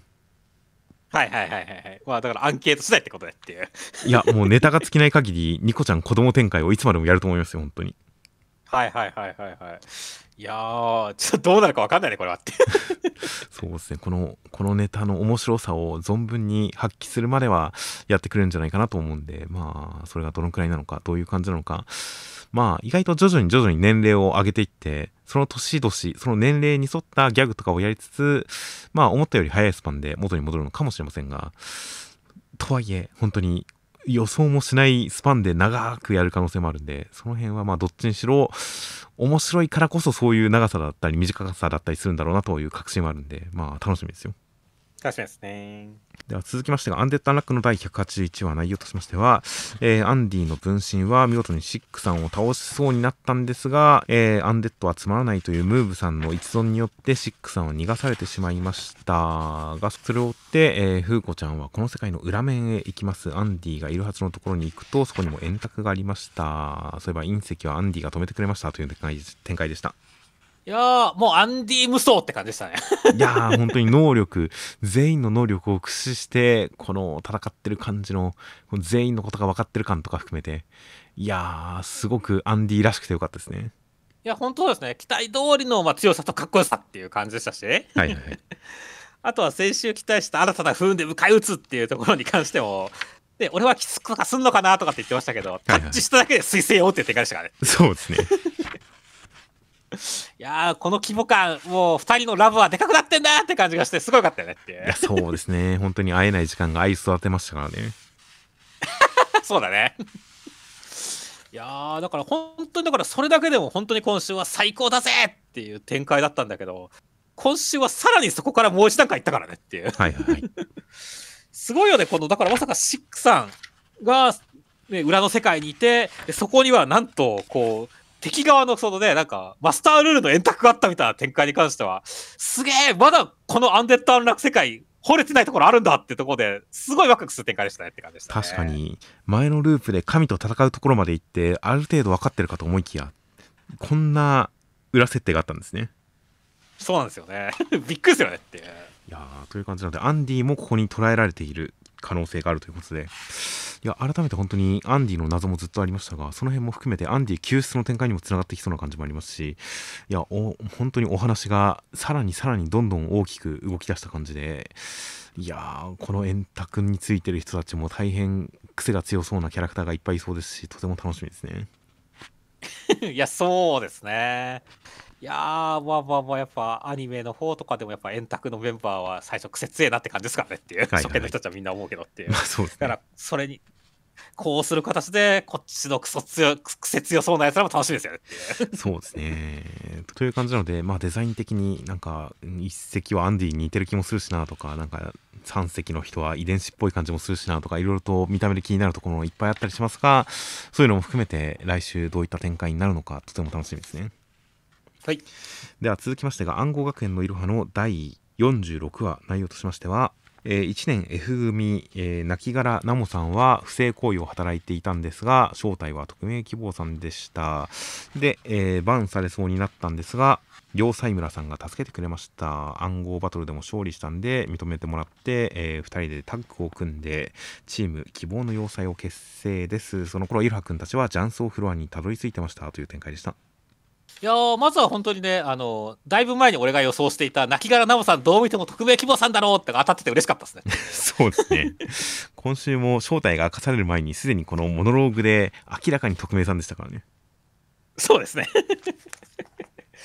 いやー、まあまあまあね、この、なんだろう、美少女の目線はね、特徴的ですからね。わかります？よ、それはって感じでした、ね、この目で一発ですね。そうですね。そして、ただそこに対して本当、要塞村さんが助けに来たっていう展開は、こちらすごい意外性があって面白かったですねっていう。はいはい、確かに。まあまあ、本当に、いろはさん、いろはくんの誘いを断ったのが印象的だったところからですからね。そうだね。それに関しては、本当に小越さんが、まあ、呼んでくれたっていう感じでしたけれども、はいはい、いいね、この小越さんの、ただ頼めば来てくれそうだったのに、わざわざこう、なんだろう、要塞村五角の遺骨を回収したみたいな形して、頼んだ結果、すごいなんか、圧をかけられるっていうのは、なんか、小越さんの、なんだろう、王道パターンというかね、いつも小越さんこんなことやってたって感じがしてよかった まあ確かにそうですね。小越さんはちょっかい出しすぎて、なんか、大体の人の激励に触れてますからね。そうなんだよね。策を浪した結果、好感度が下がるっていうキャラクターだからねっていう。そうですね。いやー、今週もそれちゃんとやってた小声さんって感じがして、真面目だなと思いましたね。いやでもそのおかげで、本当、要塞村さんのこの怒ったことがないから加減がわからないやっていう、この脅しの感じ、これが、これを引き出したのはさすがでしたね。いや、そうですね。いやー、要塞村さん、なんかこう、闇抱えてんだなっていう気持ちと、あとは、その、兄の名前が五角っていうことで、要塞村六角ってそういうことかみたいな感じでしたからねっていう。はいはい、他に上に4人くらい兄いそうだし、弟とかがいたら、なんだろう、七角なのかとかね、感じ思いましたからっていう。まあ、そうですね。四角、四角、二角、三角、なんか、落語家みたいな名前になってきますね。そうですね。あら、で、あの、チームが組まれるわけですけどね。はいはい。いやー、なんでしょうね、この、すごいかっこいい系女子と本当に美少女が組むとなんか絵面めっちゃいいなってました、今週の匿名さんのこの覗き下から見上げる感じの視線で頬をあからめながらあのコマがいっぱいありますが本当に可愛いですからね。可愛いですからねいやいやこの絵力強いコンビは俺押していきたいなと思いましたよっていう。いや確かに。キャラクター的にも本当に公正と不正のハイブリッドという形でまあ本当にずる裏技みたいなものが大好きな匿名さんと正攻法大好きな要塞村さんというこの2人のコンビネーションタッグっていうのはまあ反発するにしろ協力するにしろすごく面白そうだなという感じで期待が高まりますね。そうですねそして次は麻雀ということで、もう、なんでしょうね、ギャンブル漫画、麻雀漫画という形で、もう一ジャンル、巨大なジャンルを築いている麻雀が題材ということで、一体それをどう描いてくれるのかすごく楽しみですね。いや、楽しみですね。しかも、あれですよ、また拝めるというか、例の2人のコンビ打ちっていうことは、すでに誰かが挑んでやられてるってことですからねっていう。まあ、必ずしもこのメタバース内での話でもないんじゃないかなそれに限ってはいないんじゃないかなという気はしますがでもあの40あの44回に到達したようです。あのって言ってるからまあ確かにすでに誰かが44回で何かやった感じもしますね。そうですね。確かあれじゃないですか。あのメタンガッサンともう一人誰か忘れちゃいましたけど儚投さんの組の2人が確か間にいたはずですから30回とかに。40回あたりに。なるほど、うん、だからあの2人なんじゃないかなと思いますけどね。どどうだったんだあの2人って。ちょっとワクワクしてるよっていう。確かにあのー、夕方さんたちのやっていたようなあのマイルールでの勝手な野良試合というか暗号バトルということではなくて強制エンカウントミッションということらしいんでやっぱりこのちょっとダンジョンの、うん、ルールにのっとった何かがあるみたいでもありますしねそうですね。だから本当楽しみですよね、そうですねそうなってくると、ペナルティに関しても、ちゃんとダンジョン側の設定した何らかのペナルティがあるかもしれないので、そういった点も含めて、まあ、本当にどういった常識外れのマンジャ麻雀バトルが描かれるのか楽しみですね。安いですね。では続きまして、あすみかけるの第19話、内容としましては、えー、ニト君とタイガ君戦いまして、タイガさんは本当に、えー、MMA の技術で上回っていて、ニト君危ないところだったんですが、えー、何か脱力してすごい打撃を出して、で、えー、何かちょっと意識が混濁してるような、混乱してるような感じなんですが、えー、強そうな感じになってますという展開でした。いやー、壁レスリングって全然知らない単語というか情報だったんで。はいはい。MMA ってこういう技術あるんだってところは興味深くて楽しかったですね。そうですね。なんか、その浮かされると踏ん張れなくてみたいなのがすごく感覚として分かりやすい説明だったりもしたんで、いやその辺の本当に技術をちゃんと分かりやすく表現して、それを漫画的なアクションに落とし込む、この川田先生の手腕は相変わらずすごいなという感じでしたよ。そうですね。そしてなんとこのピンチの状態どうなるかと思ったらニト君覚醒フラグ。心に獣を飼っているのかみたいな展開になってきましたね。ってそうですね。いやなんかお兄さんがやたらとニトならニトならあいつは才能が才能があってすごいあの嬉しそうにニト君の才能を褒めそやしてそれはなんか身内だからこそ感じられる秘められた才能的な意味なのかと思ったらなんか違うっぽいですね。なんかありそうだよね。具体的な実績がなんかありそうですねありそうですね。兄貴をボコしたエピソードみたいなのありそうですね。お兄さんがニト君のあれだけのなんかファンになってしまうような、そういった何かをニト君は持っていた。まだお父さんが存命の頃のニト君は今とは違った何かファイティングスタイルを持ってたっぽいですね。そうですね。いやーだからちょっとそれがどんな感じで描かれるかすごい楽しみですよねって そうですね。いやーこれだけなんか今まであのお兄さんの二斗くん上げ展開がずっとあってまあ、まあ、弟くん好きなんだなぐらいの感じで思っていた。それがここに来て伏線となって前振りとなって二斗くんのこの活躍に対する期待になってますからね。そうですね。いやこれまでに仕込まれたいろんな情報が全て前振りになって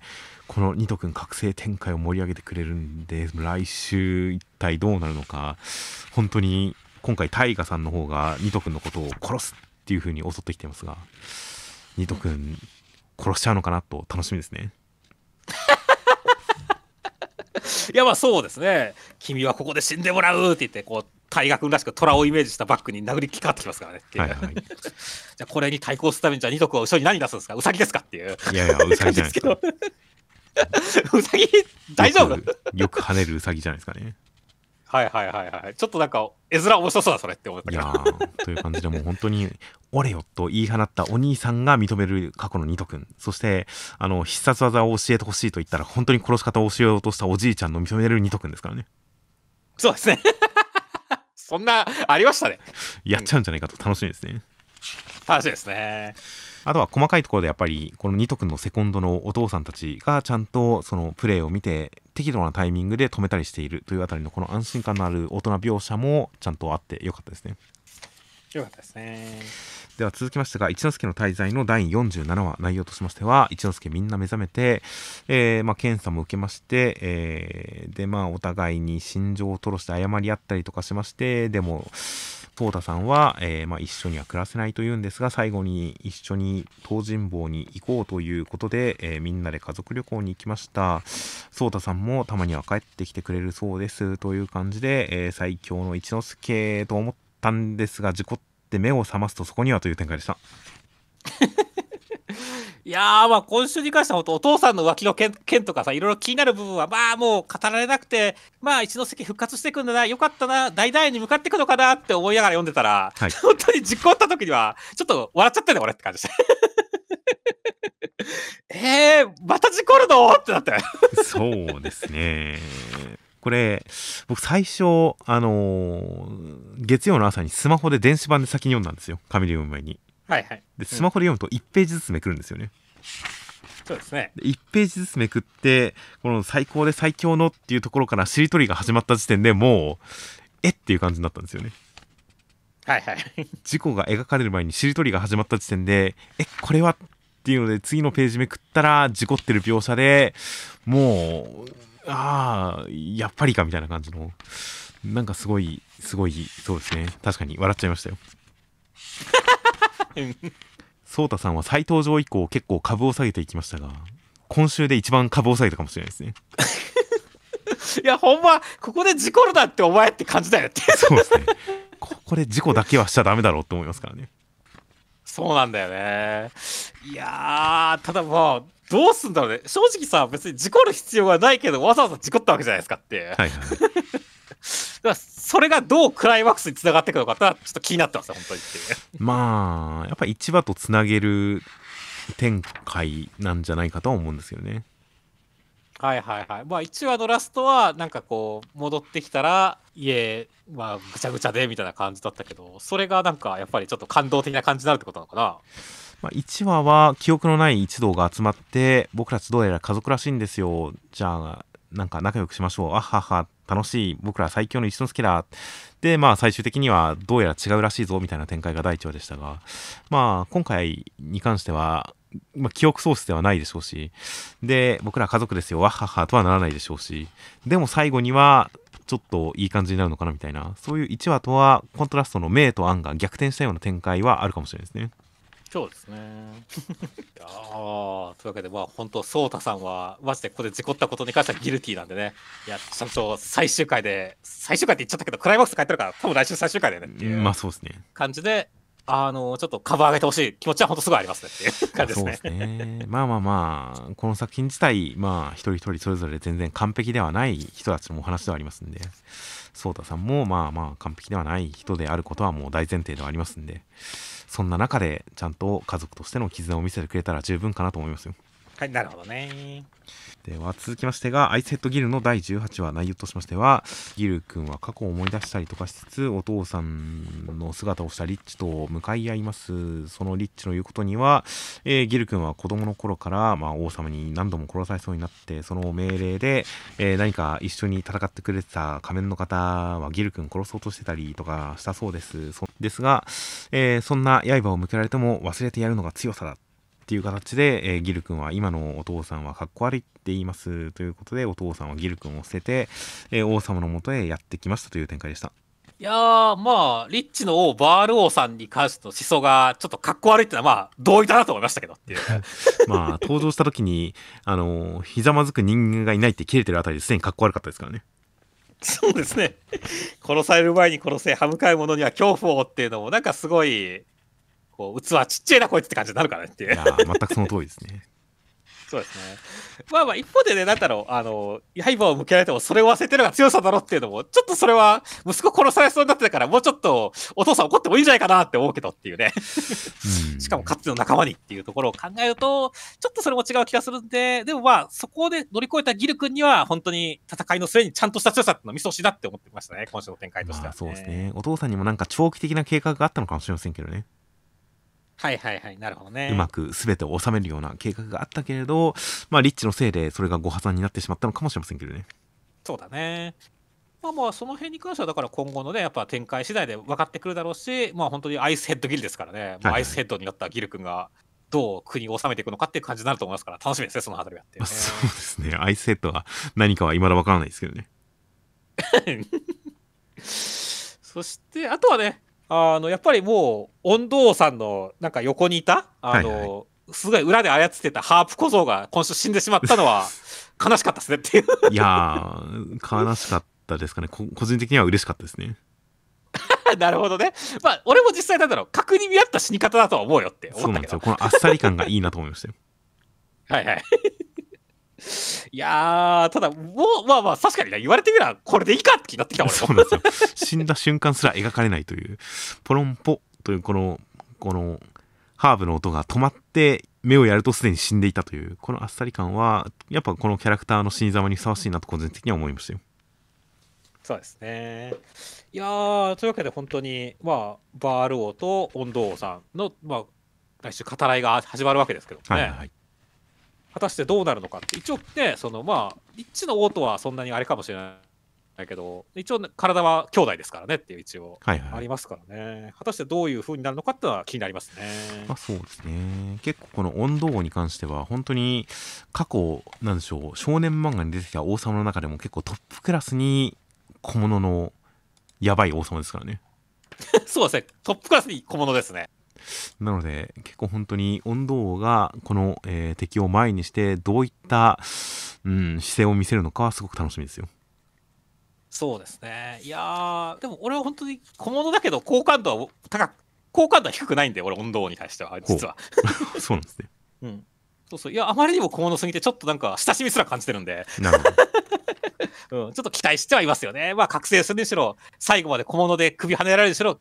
チリ様楽しみにしますって感じですね。そうですね。確かに僕も、なんか、ここまで必要にギル君を殺そうとしてたこととか、いろいろ含めて、本当にある種の強靭だと思ってるんで、その、狂気に対する、好感度とは言いませんが、なんでしょうね。まあ、好感度なんですかね、やっぱり。その狂気に対する、ある種の、いいな、いいキャラだなっていう感じはあるんで、それを存分に発揮して、こう、最後って言っちゃいそうになりましたが、それを存分に発揮してくれたらいいなとは期待してますね。そうですね。では最後に目次コメントとしましてはまずはアイスヘッドギルの八谷先生。話しかけられてイヤホンを外すはずが眼鏡外してフリーズ真剣な顔してごまかすっていう。コメントで、はいはい、いやすごい萌えキャラだと思いましたね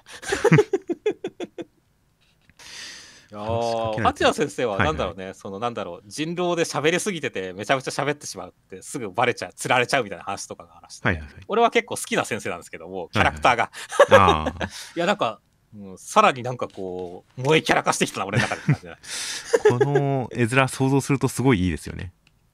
いいよ面白いねって。話しかけられたらイヤホンしたままの人が話しかけられたら眼鏡外してすごい真面目な顔でキリッとするんですよいいね。それはなんか、あ、この人すごい、なんか 真面目に聞いてくれるんだなって感じになりますからね。でもイヤホンはしてるっていうね。イヤホンはしてますけど。っていう、ちょっといい絵面ですね。いいですね。そして、あとは逃げ上手の松井先生、ちまちまジャンタメやってます。ほぼ振り込まずに勝率も割といいので、初心者レベル卒業かっていうコメントで、はいはい、いや松井先生もジャンタメやってるんだと思って、ちょっと、まあ僕もやってるんで親近感湧きましたね。ジャンタマはスマホですか？パソコンですか？えっ、と、スマホで、まあ、パソコン版もあると思いますけど、ブラウザ版もあると思いますけど、スマホのじゃ麻雀アプリですね。なるほど。うんいや果たして何をやって使ってるのか知りたいですね、キャラクター。やっぱり初太なのかなそれと、まあ、初心者って言ってるから、まだ一姫とか、初心者キャラを使ってるのかなとか、すごい気になってますよ。なるほど。そういうキャラクターのある麻雀ゲームなんですね。そうですね。ほぼ振り込まないっていいですね。実に松井先生らしいですね。松井先生、防御硬そうだよねっていう解釈一致ですね、すごく。そうですね。あとはゲームで言えば、アンデッド・アンラックの戸塚先生、チェックしてるキンバリー使い、スコアさん、鬼木さん、乾殿、大空すばる、ニューという大空昴さんという VTuber の方が、えー、戸塚先生の、えー、チェックしているストリートファイター6のそのキンバリー使いのリストにニュー追加されたらしいです。おいやちょっと実際どんな感じのプレーなスタイルなのか分かんないですけど。まあまあ初心者でこれから成長株ってことでしょうねきっとっていうね。まあそうなんですね。僕もあのまあ他の方その鬼木さんですとかその乾殿ですとか結構その大会とかに出てる方に関しては大会を通して知ってあこういう方なんだ頑張ってるなすごいなみたいなそういう印象はあったんですが大空すばるさん見たことなかったんでこれでちょっと検索して調べてみたらまあホロライブに所属の VTuber の方だったんですがすごい好感を持てましたよ。おおそうなんですね あのストリートファイターやってるところもものすごい絶叫しながらやっててすごくいいんですがもうすごい敵の必殺技食らった瞬間に、うわーって叫びながらやってるん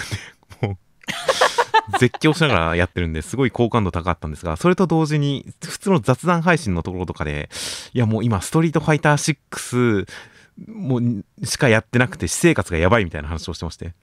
うん、他の仕事とかをしてる最中にも頭の中でストリートファイターがやりたついて頭の中であのシャドウストリートファイターみたいなのを始めてしまうという はいはいはい。あそこで負けたけど、あそこで、こう、しゃがんでこの技につなげればいけたんじゃないかみたいなのを頭の中でずっとプレイし続けてしまうという。で、もう他の私生活とかも全部投げ打ってストリートファイターとかをやってしまうんで、もう生活が、このままでは生活が終わってしまうっていう感じの危機感を抱いてるんですよ。面白いですね、それ。めちゃくちゃ好感度が上がりましたね。はいはいはいはいはい。いいっすね。いやプレイスタイルもとても好感が持てますし本当に叫びながら喋りながらやってるところがとてもいいですしやっぱり負けたらもう全力で悔しそうにするプレイっていいですよねすごくそれはいいっすね確かに 勝ったら全力で煽るというその感じのプレイスタイルもいいですしあとやっぱりあの成長速度が群を抜いてるというか並外れた成長スピードの初心者ってやっぱ見てるとすごく気持ちいいんですよねああ、それはわかりますね。うん。他の VTuber でも、あのー、天木プルルさんという方とかも、すごい、すごい勢いで強くなっていくんで、見てても笑っちゃう感じ、すごい盛り上がる感じで、プルルさんの配信とか見るの好きだったりしますが、大空スバスさんに、大空スバスさんに関しても、ちょっと、ちょっと上気を逸した成長スピードだったりするんで、いやー、ちょっと見てて楽しいなという感じで、確かに追いかけたくなってくるなという感じでしたよ。なるほどね。あとは僕とロボコの宮崎先生、大座戦永瀬さんの膨大な努力とひたむきさに感動しました。応援し続けます。ということで、宮崎先生は定期的にこの将棋ネタを挟んできますね。そうですね。まあ、1戦目の時も永瀬王座がね、元王座になっちゃいましたけどね、勝った時もすごい喜んでましたしね。いやいやその辺はやっぱりこう、ちゃんと自分の推しをちゃんと続けていくっていうところは好感持てますよねっていう。まあそうですね。まあ、将棋が好きで、まあ、その永瀬さんを応援してるんだなという感じの宮崎先生の趣味の広さ感じられる感じのコメントでした。った感じで、えー、今週はそのくらいにしまして、では来週関東から表紙が連載3周年特大フェア開催記念表紙関東から坂本デイズという形で、えー、坂本デイズが表紙関東からとなっています。ほう、特大フェアなんかやるんですね。そうですね。連載3周年を記念したスペシャル企画盛りだくさんらしいです。楽しみですね。あとは、えー、センターカラーが、えー、では先にこっコミックス最新13巻発売記念センターから逃げ上手の若君と、えー、ほとばしる剣撃アクション大人気応援センターから神楽鉢の2作品がセンターカラー、そしてもう一つが、テレビアニメ、ドクターストーンニューワールド第2クール放送記念スピンオフシリーズ全3話第1話センターカラー47ページ、ドクターストーン、タイムマシン作りに挑戦している千空がということで、ドクターストーンのスピンオフ全3話が始まります。そうですね。稲垣先生が X かなんかでね、あの、完全新作で続編ですっていうことを明言してましたから、はいはい、まあ予告に関してもタイムマシン作りって言ってますからね、さらにあの後が描かれるんだって思うと、すごい楽しみですね。まあそうですね、最終回のさらにその後を描く特別スピンオフという形で、いやー、しかも全3話ですからね、第1話47ページですからね。ぜ全部で100ページ超えはいきそうですからね。いやめちゃくちゃ楽しいですねっていう。いやめちゃくちゃ楽しみですよ本当に。相変わらずやっぱアニメで振り返るとドクターストーン面白いなと思いますからね。そうですね。キュッキュですかね。そうなんですよね。なんかこう、なんでしょうね。感情とか、なんかエモさというか、なんでしょうね。胸に刺さる。自分の人生に刺さる度合いで言ったら、多分もっと、こう、情緒寄りなというか、ストーリー寄りの作品の方が自分の人生に刺さったりはするのかもしれませんが、でも単純な娯楽としての完成度、娯楽としての威力、娯楽としてカバーしてる範囲の広さで言うと、やっぱドクターストーンは近年稀に見る作品だったと思いますからね。はいはいはい、なるほどね。娯楽性の高さという点ではやっぱり類まれなるものがあったのは間違いないなとアニメを見ても思いますのでまたドクターストーンが読めるのは本当に楽しみですよ。楽しみですね。では、えー、先週のコメントの方を見ていきます。えー、関東から結構、ゆうさくらさんですとか、えー、坂本デイズとかコメントはいろいろあったりとかしましたが、えー、青の箱、えー、ゆさ弟に対する考え方もそうだけど、たびたび大輝とは考え方合わないなと感じる。根本的に作家さんと合わないのだろうかというコメントがありまして、まあ大輝くんと自分の考え方が合わないということに関して、うん、まあ個人的には、まあ大輝くんは確かにあんまり共感型の主人公ではないような感じは実はしてますけどね。そそうですね。まあ、俺もだから本当に大樹さんとかでそういう感じで読んでる感じはありますからね。確かにそうなんですよね。で、これに関しては、なんでしょうね、僕は個人的に作者さんの、作者の方の属性で作品を語るのもあまり好きではないので、あの、作者の方がの性別とかもあまり気にしないようにはしてますが、でも、まあ、三浦浩二先生、えー、調べるとちゃんと確定情報として女性であることは公言していて、確定していて、で、やっぱりその、なんでしょうね、少女漫画の男キャラ感がちょっと混ざってる感じがするんですよね。大輝くんに。まあ確かにそれはあるかもしれない、ね、京くんとかあと今登場してる遊佐くん弟春人くんに関してはやっぱその毛がすごい感じはするんですが少女漫画に出てくる男性キャラみたいなそういう雰囲気が混ざってる感じがしてまあそれが個人的には別に全然嫌ではなくこの作品の魅力ではあるなと思って読んでいるんですがその辺がまあなんちょう。まあ生身の男性からすると共感しづらく思うところがあるっていうのはなんかそういうキャラ作りによるところなのかなという感じはしますけどね。なるほどね。まあまあ難しいっすよね。そのまあ共感しなくてもね全然可愛いとかね、千夏先輩可愛いとかね、はいはい、ね今回の広報彼女面かっこ本物みたいな形で楽しむのも全然ありだと思いますからねっていう。いやまあそうなんですよね。やっぱり作品の魅力としては女性キャラの魅力の方がより強くこの作品の価値を高めていてでそれを引き出すための存在として主人公の大輝くんがいるような、そういう風な感じで読んでいたりするので、そういう風に読むと結構、まあ、まあまあまあ、うん、大輝くんにそこまで完全にシンクロできなくとも、やっぱ千夏先輩の良さを感じるためには、あの、ベストな素晴らしい人物だと思うので、それだけで十分かなという感じはしてますよ。そうですね。あとは、えー、神楽鉢に関して僕があのシャルちゃんが海藻で食べていた肉片というのがお母さんが自分のに行く？みたいなそういうことに関していろいろと、えー、コメントがついていましたがまあそうですね大丈夫ただの生ゴミかもしれないというそっか生ゴミなら大丈夫ですね まあ、その生ゴミの生は何何の生なのかなって感じだけどね。っていうのと、あと、生ゴミ食わされてるのは全然大丈夫じゃないっていうツッコミが正しいですけどね。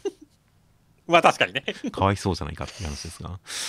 あと、それで、えー、そのつながりで、本当にそうなら最後のハンバーガー食べるところも意味ありそうだけど、か、そもそも人がバラバラになるのを見た後でハンバーガーは食べれんな、みたいなポイントとか、最後のハンバーガーを食べるところも、そのやっぱぐちゃぐちゃのものを食べたというところからの、その階層からのつながりで、最後食べ物で、えー、シャルちゃんが今救われている描写になってるのかなっていうのは、確かにその通りだなと思いましたね。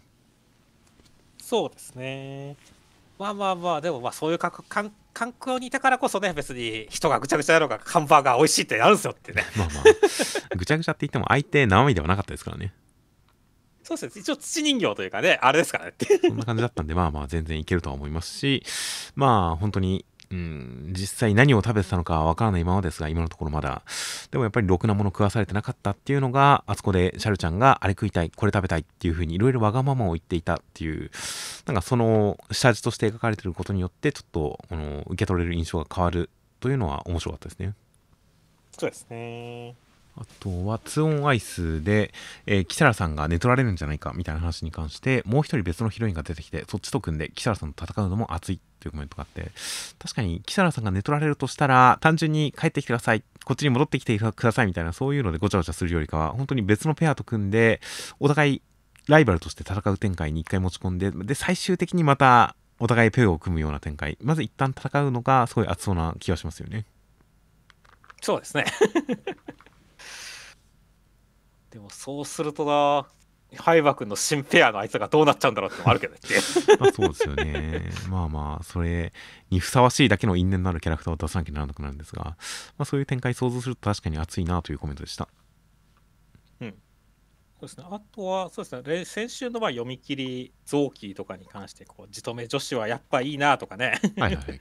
キャラ良かったねとか、まあ結構臓器1位だったな臓器1位だったなっていうコメントとかもあったりしましたね。はいはい、結構やっぱみんないろいろ好きなものがあるなっていう感じでしたし、あとはコメントのところで改造人間、人造人間、うっていうコメントがあってはいはい、あ確かにあのアンデッド・アンラックばっかりあん中で言ったけど確かに人造人間100もやったからそっちを思い出す人もいるなとちょっと思いましたね。まあそうですね確かになんか作り出された存在がいっぱいいてみたいな感じではありましたからね。そうですね。ちなみに人造人間100の番外編見ました？ガルちゃん。ああ、そうなんですよ。そういえば、本当は冒頭で一通り語ろうかと思って、一瞬忘れてしまいましたが、人造人間100と天幕キネマの特別番外編がジャンププラスに掲載されましたね。そうですね。いやまあ、先に天幕キネマの方の話をしますと、天幕キネマはまあまあ、本編のその後の、えー、主人公の新一くんが一流の監督になって、改めて姫木さんと映画を撮るぜっていうところまでが描かれて、もう超順調だったんだなっていうのが分かりましたね。そうですね。なんかこ、もうあの後はもう本当にもう、ね、お互いお互いの道行って、あの、ハッピーエンドっていうね、天幕さんも別になんだろう、あの、成仏してるわけでもなくっていうね。そうですね。で、最後のところで、ね、最後のところでハリウッドにいる姫木さんのところに新一君が、えー、迎えに行くと、あの、お幸いを二人ともって言って、天幕さんのことを認識してるっていう描写で終わりますからね。そうですね。だからまあ天幕さんも姫木さんからまあ見えるのか何なのか、まあ認識されてましたよっていう感じの、まあ成仏はしないエンドでしたね。そうですね。いやまあまあ、天白さんがもし成仏としたら、本当、牙を取った後でしょうからね。そうですね、心残りは、あの、最高傑作、牙の映画化ですからね。そうですね。だからまあ、変な話言って、まあ、俺としては牙を映画化して、あの天幕さんが成仏するところで書いてほしかったって気持ちはちょっとあるんだけどね、ね、まあそうですね。確かにそこが一番見たくはあったかもしれませんね。という、えー、全幕キネマの、まあ、その後描かれた特別番外編と人造人間100の特別番外編が載ってましたね。そうですね。人造人間100の特別番外編はマジですごかったっすね。いやーあれは本当に切なくなりましたね。本当だよね。なんだろうね。もう博士打足すぎって、ね、まあタイトルも打足なんですけど本当思いましたからねっていう。サブタイトル打足っていう実はまあまあ全然ここでネタバレをしてしまいますがぜひ読んでほしいですが本当に主人公のアシビ君の家系というのはあの、まあ、兵器を作ってきた博士がこう身を隠した島の人たちに触れて人の良さ人の前世というものを知って幸せというものを知ったその島の人がみんな殺されてしまった。なんとか復活させたいと思って治療したけれどダメだったと思って埋めた人が実は生きていて生き延びた先で子供を作ったのがアシビ君だったという、うん、だから実は博士が最初に求めていた究極の人間というのはその時すでに生まれていたでもそれに気づかなかった博士は、ダメだった、生き返らせられなかった、じゃあ人造人間を作るかと言って人造人間を作って作って作ったら、その人造人間が、アシビ君とそのお母さん、究極の人間と思って博士が蘇らせた人を殺してしまったという展開でしたね。そうなんですよね。いやー、なんだろうね、本当に。すごい、こう、後味めっちゃ悪いんだけど、なんだろう、本当にすごい切なくなるというか、本当人造人間100が完成されたなっていう感じがして、めちゃめちゃ鳥肌が立つ番外編だったよねっていうね。そうですね。いや、本当にすごく、こう、すっきりしない気持ちの残るというか、本当に悲しさの残る、切なさの残るエピソードで、胸に深く刺さりましたが、確かに、お話としてのまとまりで言うと、あれを本編に入れられたかどうか、あれを完結の前に入れたらうまくまとまったのかどうか、やっぱりあれはエピローグとして添えられるのが一番いい感じだったような気もしますね。そうですね。これに関しては本当にエピローグで出すべき話だったと思うし、いやー、だから本当にすごい良かったね。そうですね。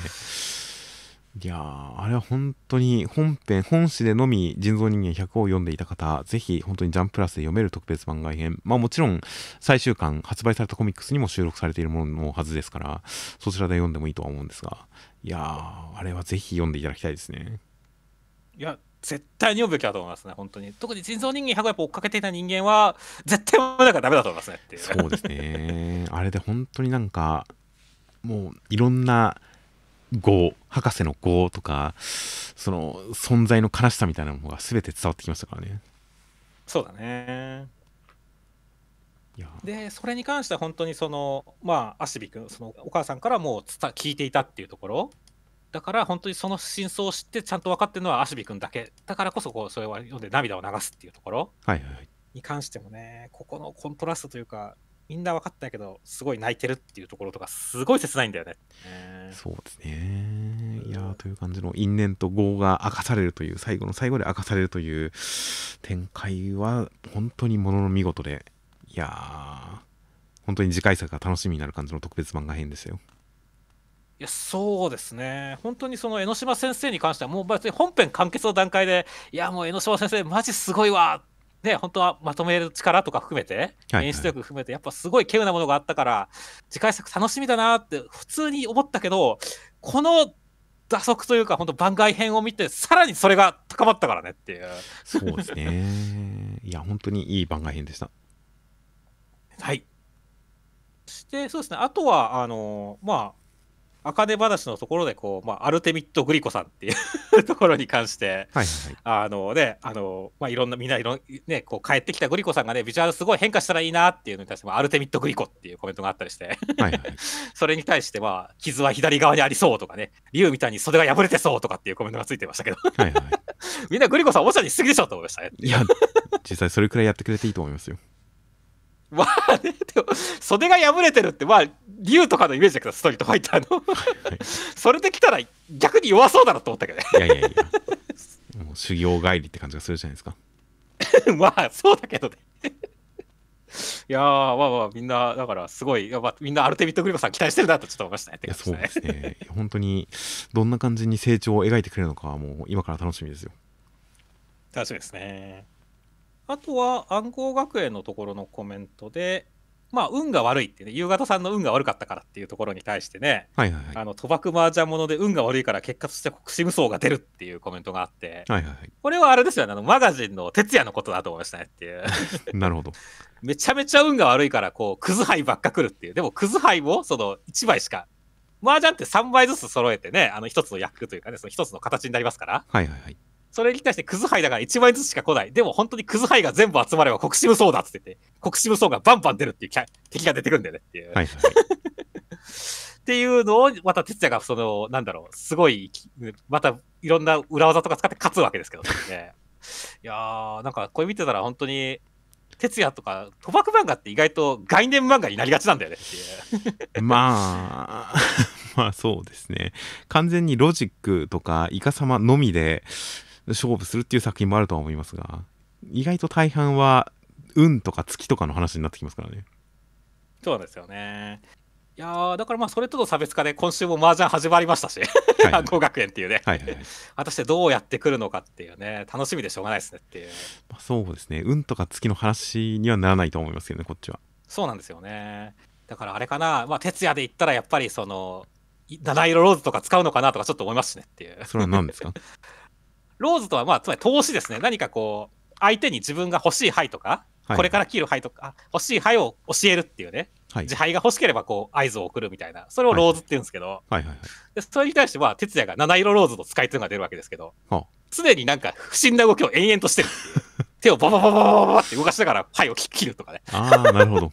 だから、どれが本物か、ローズかわからないっていう。いやいや、それ普通にアホやろって思ってっていう、絵面のインパクトが強いやつがあるんですけど、今なんかそれ考えたら、エンちゃんとかやりそうだと思いましたね。いや、まあ確かにそうですね。暗号、いろんな、あの、麻雀に対する暗号、いろいろな使い方がある気がしますが、一番ストレートなのは、その投資、サインというのが一番わかりやすいかもしれないですね。そうですね。いやだからちょっとなんか まあまあ、ここで哲也とか思い出して、いやちょっとどういう感じで暗号学園それと比べてやってくれるのかな、すごい期待だなと思いましたねっていう。それは楽しみですね。うん、あとは、一之輔の滞在で、そろそろ終わりそうだな、ほぼ謎は残ってない？翼くんに向けられる手が誰かくらい？というコメントがあって、ほぼ謎は残ってないかなというのに関して、まあ、本編中、本編の感想のところでもミスさんが言っていましたが、本当にあの、お父さん、かけるさんが外に作っていた女 あの、外に作っていた 家系と、その子供に対してお母さんがやったことは何だったのかっていうのは、多少気にはなってるんですけどね。そうなんですよね。めちゃくちゃスルーされてるからねうん、まあ、まあ、お父さんは浮気じゃなかったっていう話ですし、うん、子供もちゃんと立派に育ってましたしね。まあ、あれを立派と言えるかどうかは分かりませんけど、まあ、確かに、まあ、なんかこう、怪我とかしてるわけでもなくてよかったねと思いましたね。ちょっと生きてましたしね。そうですね。まあ、とりあえず、結果から見て、とりあえず大丈夫だったから、まあ、大丈夫かもしれないですね。そうですね。もしかしたら、まあ、うん、後々、本編中か本編以外のどこかでそのことは明かされるのかもしれませんが、とりあえずそのくらいですかね今のところ気になってるのは。そうですね。うん。あとはあの事故の前に本当はお母さんは睡眠薬を用意していたけれどそれをあのお父さんおじいちゃんの薬に入れ替えていた。それはおじいちゃんが入れ替えていた。お父さんではなかったっていう。あたりに関してそのおじいちゃんが何のためにそんなことをしたんだろうみたいなのでおかおばあちゃんは一応、えー、まあ楽しかったですよっていうお礼を言いたいっていう話でまとめてはいましたが、うん、あそこのおじいちゃんの目論みっていうのも完璧には分かんないですからねそうですね。確かにその辺も謎としては残っちゃってるんですよね。うん、まあ、うん、まあまあ、でもその辺に関してはもう、いろんな複数解釈は可能だけど、まあそれぞれの中で答えを出せばいいのかなっていうことなのかもしれないですね。いや、でも意外と最終回全部明かされるかもしれないよ。もうおじいちゃんの狙いが。実はあれは、おじいちゃんの狙いも、アルツハイマーの治療薬を兼ねてたかもしれないですからね。そうですね。大断言という。うん、おじいちゃん復活っていうそしてあの浮気の真相も罪も全部明かされてでも一ノ関は俺たちは許し合っていこうで一ノ関最強って言って終わるかもしれませんよそうですねいや本当にまあもう最終回 来週が最終回という前提で話しちゃってますがまあそうですね何が描かれるのかある種本当予想のできないところから始まった予想のできない第1話から始まった一之輔ですので最終回に関してもちょっと油断はせずにいきたいなと思いますよ。そうですね。といった、えー、いろいろとコメントがありました。では先週の広告の方が黒須さんナインテラさん笹田さんトミーリーさんの4名の方から広告をいただいております。本当に毎週大変ありがとうございますありがとうございます。ありがとうございます。という形で、えー、では来週49号が11月6日発売となっております。ではお疲れ様でした。お疲れ様でした。